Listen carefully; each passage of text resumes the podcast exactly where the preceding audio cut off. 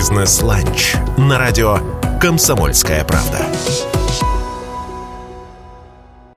Здравствуйте, дорогие друзья! Как обычно, по средам в эфире радио «Комсомольская правда» программа «Бизнес-ланч», программа про российскую экономику, про то, как она развивается, несмотря ни на что. Меня зовут Вадим Ковалев. В гостях у нас сегодня Мария Заикина, директор по бизнес-коммуникациям «Озон». И гостья наша не случайно сегодня к нам в гости, собственно, пришла. А вот почему. Маркетплейсы, платформенная экономика – вот то, что сейчас точно развивается. Давайте разберемся, что это такое и как такие истории помогают малому и среднему бизнесу во всех регионах нашей матушки России. Добрый день. Добрый день, спасибо большое, что позвали. Спасибо, что пришли. Ну вот, собственно, а, насколько применительно к нашей стране говорить о том, что у нас действительно есть вот эта платформенная экономика. Вообще, что это такое? Хороший вопрос. Как охарактеризовать вообще, что такое платформенная экономика, по крайней мере, в разрезе маркетплейсов? Ну, а, раньше все происходило как? Раньше было огромное количество интернет-магазинов, которые взаимодействовали с покупателем, а, ну, как, по сути, как э, отдельно взятый продавец. Ну, то есть, если мы посмотрим на Озон образца, допустим, даже 2017 года, хотя это вроде как относительно недавно, да, то что делал Озон? Озон закупал какие-то товары – их было не очень много. Вот. Потом он думал, по какой цене их продавать. Да, и, собственно говоря, привлекал конечного покупателя, ему эти товары продавал, доставлял и так далее. По сути, обычный магазин только в интернете. Да, абсолютно так. Ну, собственно, так компания и возникла да, 25 лет назад. Это был изначально интернет-магазин книг, потом он расширял, расширял свой ассортимент и так далее. Вот, в чем вроде как бы неплохая да, модель, почему нет, работает и хорошо. Если покупателю удобно, значит хорошо. А, отличие ее от платформы, да, от маркетплейса в том, что она не может масштабироваться, ну не то чтобы до бесконечности, а просто даже сильно, да, потому что, ну, понятно, что компания все равно конечная, когда она просто закупает и продает, у нее всегда конечное количество поставщиков, у Озона того образца их было там, ну, несколько сотен. Ну, и, грубо говоря, место на, на складе может закончиться. Ну, место на складе может закончиться абсолютно, но я имею в виду даже с той точки зрения, что компания сама решает, сама управляет этим ассортиментом, поэтому у нее не может быть там, у нее не может быть сотен тысяч поставщиков, миллионов поставщиков и так далее. Поэтому к чему это приводит? Количество поставщиков всегда будет ограничено. То есть большое количество производителей не смогло бы да, сотрудничать с такой компанией. А ассортимент всегда будет ну, конечным, да, он не сможет расти в какой-то там прогрессии. А это значит, что у клиента будет меньше выбора. Вот. Ну и так далее. Вот. Поэтому в купе да, это масштабировать достаточно сложно, либо настолько дорого, что практически нереально. Да? Потому что, конечно, можно привлечь много поставщиков, посадить огромную команду внутрь, которая будет управлять этим ассортиментом, но тогда всю стоимость этих операций придется переложить, собственно говоря, на покупателя. Покупателю станет неинтересно, все, оно опять как бы не работает, не масштабируется.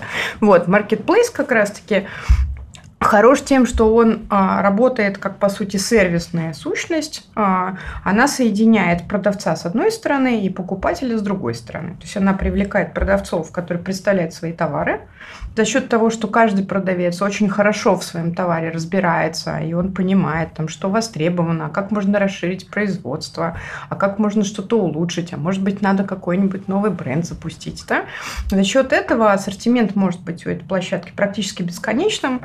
Вот э, в 2018 году у нас было около 2 миллионов товаров в ассортименте. А после того, как мы стали маркетплейсом, а, мы росли-росли, сейчас у нас более 100 миллионов товаров. 100 миллионов товаров? Да.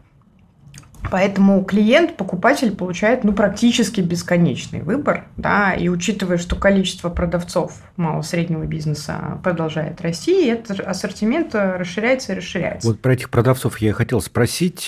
Традиционно, если мы говорим про классический такой ритейл, жалуются, что сложно попасть на полку да, большого супермаркета. Вот маркетплейс э, этого задачу решает?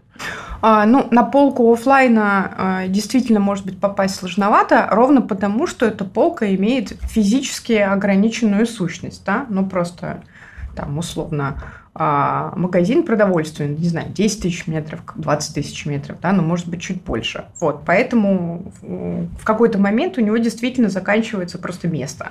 Что касается онлайна, конечно, здесь ограничений практически нет, да, это полка предельно гибкая и эластичная, вот, именно поэтому здесь практически нет порога входа.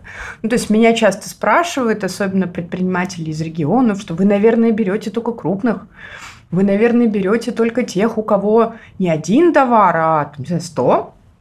По факту у нас очень много примеров, когда а продавца был, не знаю, там два вида товаров, вот он их вывел на marketplace, прекрасно начал расти и зарабатывать, а потом уже решил, что да, этот канал продаж хороший, и начал его развивать, потом уже расширил свой ассортимент, да, открыл дополнительные производства и так далее и тому подобное. Но с точки зрения порога входа, ну, по сути, его нет, потому что продавать на маркетплейсе может и самозанятый, который просто что-то делает, какие-то товары у себя дома – вот твой любимый пример, что продают? Ой, что продают? А... Ну, из 100 миллионов товаров, из 100 понимаю. миллионов товаров очень, сложно. Очень сложно. может быть, запомнилось. Ну, я помню, что у нас неожиданно в осеннюю огромную распродажу в Сибири в топ вышли надувные лодки например. Неожиданно. Ну, это вот тоже к вопросу, как бы, что можно продавать на маркетплейсе, а что не можно, да, потому что, ну, казалось бы, все там думают, ну, какие-то товары ежедневного спроса и так далее. Ну, то есть, по факту, вот, и вдруг, значит, в Сибирском федеральном округе надувные лодки вдруг, например, пошли в топ, а а, Плюс, что, например, интересно, есть э, многие бренды и товары, которые вообще специально создаются под продажи на маркетплейсах. Ну, то есть, когда люди делают какую-то аналитику, для этого есть сейчас масса сервисов на рынке, да, они, у них открытые данные, можно посмотреть, вот, и они, собственно, не знаю, смотрят и решают, что сейчас популярны, не знаю, карты путешествий, например, по России, вот, они упаковывают, собственно говоря, этот товар да, в какую-то, там, не знаю, придумывает какой-то бренд, регистрирует его и так далее, вот, и начинает продавать, начинает продавать его именно на маркетплейсах, и, собственно говоря, вот только там он существует. То есть даже не то, чтобы этот бренд существовал. То есть в обычный магазин придешь, не найдешь такой продукт? Ну, не факт, что найдешь, потому что, да, потому что чем удобен маркетплейс, э, на нем удобно тестировать, тестировать говоря, аудиторию. спрос. Ну угу. да, потому что когда ты продаешь магазин, тебе нужно там, тебе нужно договориться о закупке, отгрузить партию товара, Привезти куда-то, да, выставиться. она лежит угу. в магазине, ждет своего часа, собственно говоря, продаж и так далее. А продавая на маркетплейсе, ты можешь, ну, когда это начинающий продавец, у нас много продавцов, у которых изначально склад был дома. А вот сколько сейчас э, таких людей, предпринимателей, которые, вот условно говоря, резиновые лодки и карты путешествий продают? Сколько их у вас на платформе? А сейчас у нас активных продавцов. Активные те, у кого есть продажи. То есть не те, кто только зарегистрировался и сейчас там, не знаю, карточку товаров свою прекрасную оформляет, да, делает фотографии. Активных у нас больше 250 тысяч. Ничего себе, это такой нормальный город. В принципе, да. Вот, то есть это те, кто уже с продажами. Вот, зарегистрированных, те, кто готовится к продажам, естественно, еще больше. Вот. Ну и есть еще вид предпринимателей, э, который с нами, который с нами сотрудничает. Это не только те, кто продает, а, но и те, кто помогает тем, кто продает. Это вот та самая сейчас очень популярная профессия менеджер по маркетплейсам. И есть еще а, предприниматели, которые открывают пункты выдачи Озон потому что пункт выдачи, вот, э, который наверняка э, слушатели посещали, да, вот э, пункты выдачи, которые посещали, с вероятностью 95% это а, пункт открытый предпринимателем, а не наш собственный. Если говорить про потребителей, вот можно уже утверждать, что покупателям интереснее выбирать товары на электронных площадках. Вот каково соотношение оборота финансовых средств в живых таких традиционных да, магазинах и маркетплейсах? Яком еще, конечно, меньше гораздо, чем а, весь ритейл целиком. А, ну, например, а, до ковида. Ну, Переведу на, быстро... на, на русский. Яком – это электронная коммерция. Да, электрон... продажи в онлайне, они пока сильно меньше, чем офлайн продажи, ну, просто в силу многих факторов. Это и, а, привычка, и б, особенность многих категорий, и э, еще и в силу того, что очень большая у нас э, территория страны, и электронные продажи, они еще не, не, не дошли до вот прямо каждого, да, там, каждого дома, каждого села, каждой деревни. Вот, поэтому сейчас э, доля онлайн-продаж во всех, э, во всем товарообороте продаж страны это где-то 13-14%, но она растет очень быстро. До ковида был там порядка 7-8 по разным оценкам. Вот. И есть прогноз, что где-то года через 3-4 это уже будет треть. Ну, в принципе, если посмотреть там на тот же Китай, да, то там уже больше трети всех продаж в стране. И это именно онлайн, это именно маркетплейсы. Вот, поэтому очевидно, что потенциал есть, и, наверное, мы в эту сторону как раз идем. Э, интересный путь, мы обозначили его сегодня, и Продолжаем э, с Марией Заикиной, директором по бизнес-коммуникации Amazon, разбираться, что же такое маркетплейсы, что же такое платформенная экономика и какие возможности создают эти платформы для малого и среднего бизнеса из самых разных регионов, городов и весей нашей матушки России, где слушают радио «Комсомольская правда». Не переключайтесь, спустя несколько минут снова в дневном эфире радио «Комсомольская правда» программа «Бизнес-ланч». До встречи.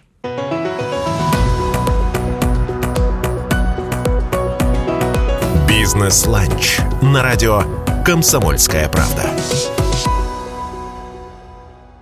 После небольшой паузы снова в дневном эфире радио «Комсомольская правда» программа «Бизнес-ланч», программа про российскую экономику. И уж точно в нашей экономике не все так плохо, развиваются целые огромные направления. Вот одно из таких направлений – это маркетплейсы. И мы сегодня беседуем с Марией Заикиной, директором по бизнес-коммуникации Amazon, выясняем, что же это такое и как маркетплейсы помогают э, и потребителям, да и продавцам.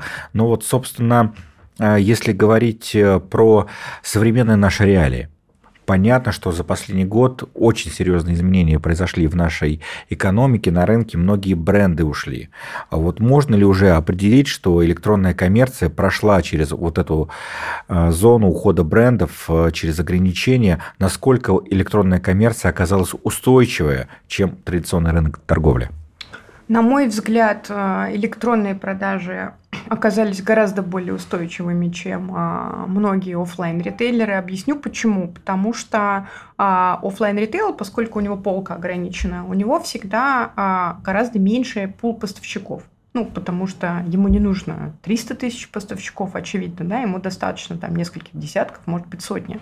Когда условно у тебя из, не знаю, 50 поставщиков 20, а, собственно говоря, уходит, то очевидно, что это влияет там на ассортиментную политику и так далее. Ну, и требует очень активных действий.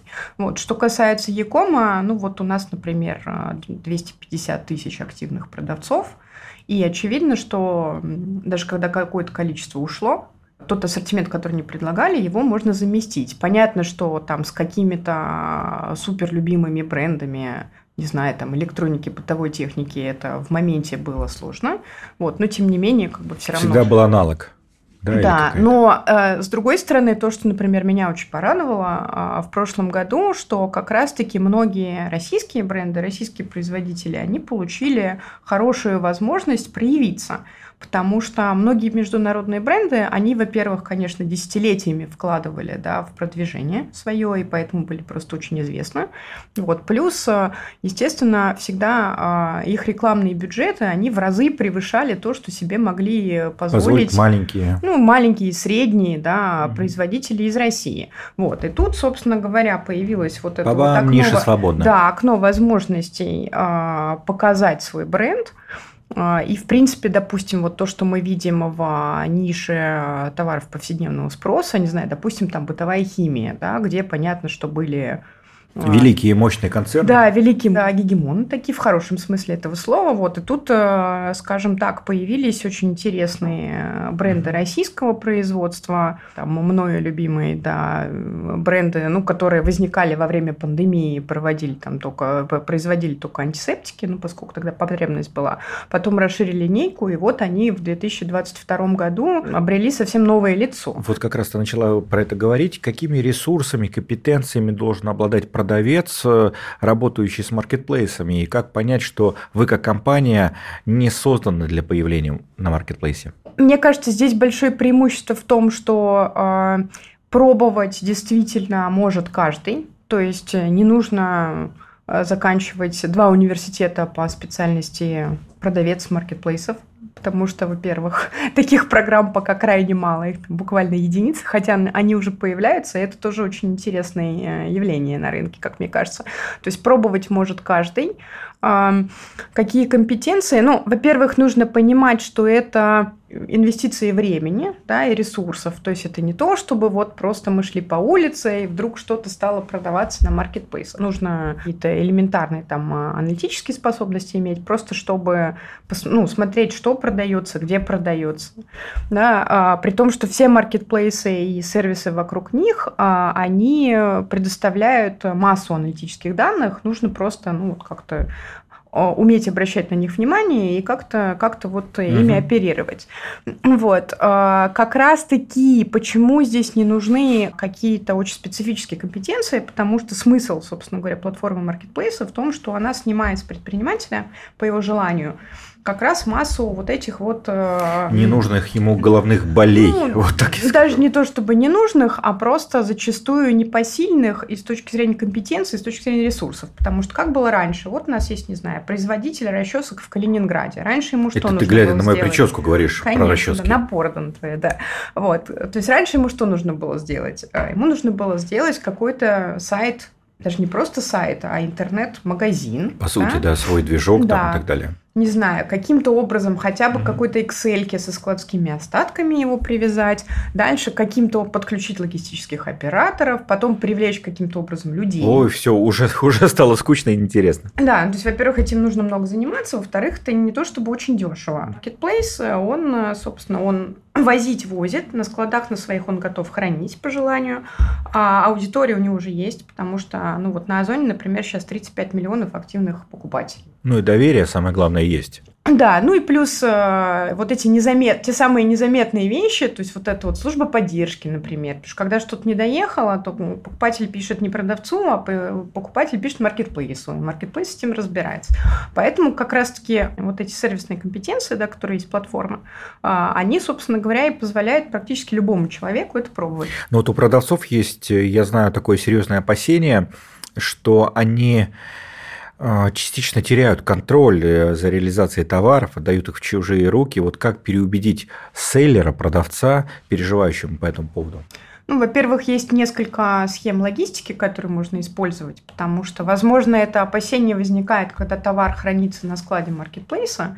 Можно хранить его на своем складе. Вот, как я упоминала, у нас есть продавцы, которые начинали со склада в квартире. У них кладовочки лежали там какие-то товары. И до момента, когда они выросли уже до такого оборотистого бизнеса, вот они так и работали. Когда это ваш склад, то вы полностью контролируете все, что на нем происходит. Дальше вы просто везете заказ в Озон, и Озон его дальше уже передает покупатель. Ну, то есть в маркетплейсе есть э, там система учета, система отчетности, система аналитики. То есть любой заказ, который делает покупатель, вы сразу видите в вашем личном кабинете. То есть вся вот эта вот цепочка, она прослеживается.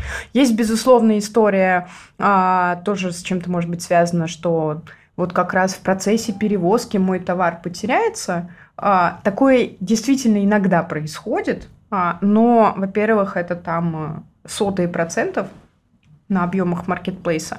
Во-вторых, опять же, есть вот процедура ну, возврата средств, да, и компенсации, а, которая существует. Как вот ведется работа с негативными отзывами? Понятно, что их процент невелик, но, э, что называется, осадочек остается. Как это устроено у вас? Ты имеешь в виду продавцов или покупателей? Потому уже что мы же здесь, мы уже же здесь на острие. Да, да, со стороны уже покупателя, да, если он получил товар ненадлежащего качества или он э, при э, перемещении как-то повредился. Вот как это устроено? Ну, во-первых, у нас отзыв о товаре может оставить только тот покупатель, который этот товар покупал. То есть просто так зайти на Озон, какую-то карточку товара и написать, что кажется, мне не нравится эта синяя губка, Так нельзя. Да? То есть про синюю губку можно что-то написать, только если ты приобретал синюю губку. А это, естественно, избавляет вот от, от истории с накрутками, от каких-то вот, ну, попыток, э, значит, кому-то навредить. Это раз. Плюс, э, когда речь идет про отзывы на товар, э, у нас механика, например, такая. Если покупатель пишет, товар хороший, но доставили не вовремя, то мы этот отзыв убираем и из рейтингов продавца, и вообще даже из карточки ну да, товара, про, потому про другое, что товар да. классный у продавца, продавец молодец. Вот, а у нас, допустим, что-то могло там, не знаю, у нас там фура сломалась. Своих да? отругаете, грубо говоря. Да, а плюс, э, ну, если что-то повреждается, то опять же есть система, которая фиксирует, да, все вот эти звенья, ну, то есть мы фиксируем видео на складе, когда, допустим, предприниматель, у которого пункт выдачи принимает заказы от нашего водителя, а у него тоже установлена система ведения. Все ходы записаны, да. Да, а, ну то есть понятно, что могут быть какие-то спорные ситуации, но система контроля, безусловно, есть. Если говорить про цифровые продукты, нельзя не упомянуть тему кибербезопасности. Вот э, сохранность данных покупателей, насколько этот вопрос для вас актуален, насколько вы к нему относитесь? А, ну, безусловно, безопасность данных и покупателя, и продавца для нас очень важна. Более того, э, если говорить про данные продавца, то это не менее чувствительная тема, да, потому что здесь речь идет о данные про экономику, да, то есть это коммерческие данные компании, это тоже очень важная история, а, поэтому мы, безусловно, а, за этим следим, вот. Плюс, э, безусловно, мы много работаем а, там, над информированием, потому что зачастую, к сожалению, а, происходит так, что продавец или покупатель, он сам данные отдает какому-то третьему лицу, и это никоим образом не связано там, со всеми нашими контурами защиты, да, это просто, к сожалению, ну вот социальная инженерия – это то, что пока ни одной IT-компании мира не удалось победить на 100%. Да, мы часто про это говорим в эфире «Бизнес-ланча». Есть сейчас случаи, когда у продавцов выманивают доступ доступы, когда у агентов пунктов выдачи выманивают какие-то доступы в систему, то же самое у клиентов. А, поэтому здесь вот а, мы очень следим за безопасностью, но просим всех, а, всех наших клиентов да, и продавцов тоже к этому относиться очень бдительно. В обывательском представлении считается, что на маркетплейсе можно все продать, вот буквально все. Так ли это? На маркетплейсе можно продать практически все. Безусловно, нельзя продавать то, что запрещено законодательством, это очевидно. Ну и кроме того, а, достаточно сложно продавать на маркетплейсе какие-то эксклюзивные товары, просто потому что у них очень ограниченный спрос. И найти вот своего покупателя среди наших 35 миллионов, а, ну, это просто достаточно, достаточно сложная вероятность, да, математическая. Но, тем не менее, она есть, и многие пользуются такой замечательной возможностью. Мария Заикина, директор по бизнес-коммуникации Amazon, сегодня в эфире радио «Комсомольская правда». Хорошего вам дня, оставать в наших радиоволнах и берегите себя. Спасибо, всем хорошего дня. Бизнес-ланч на радио «Комсомольская правда».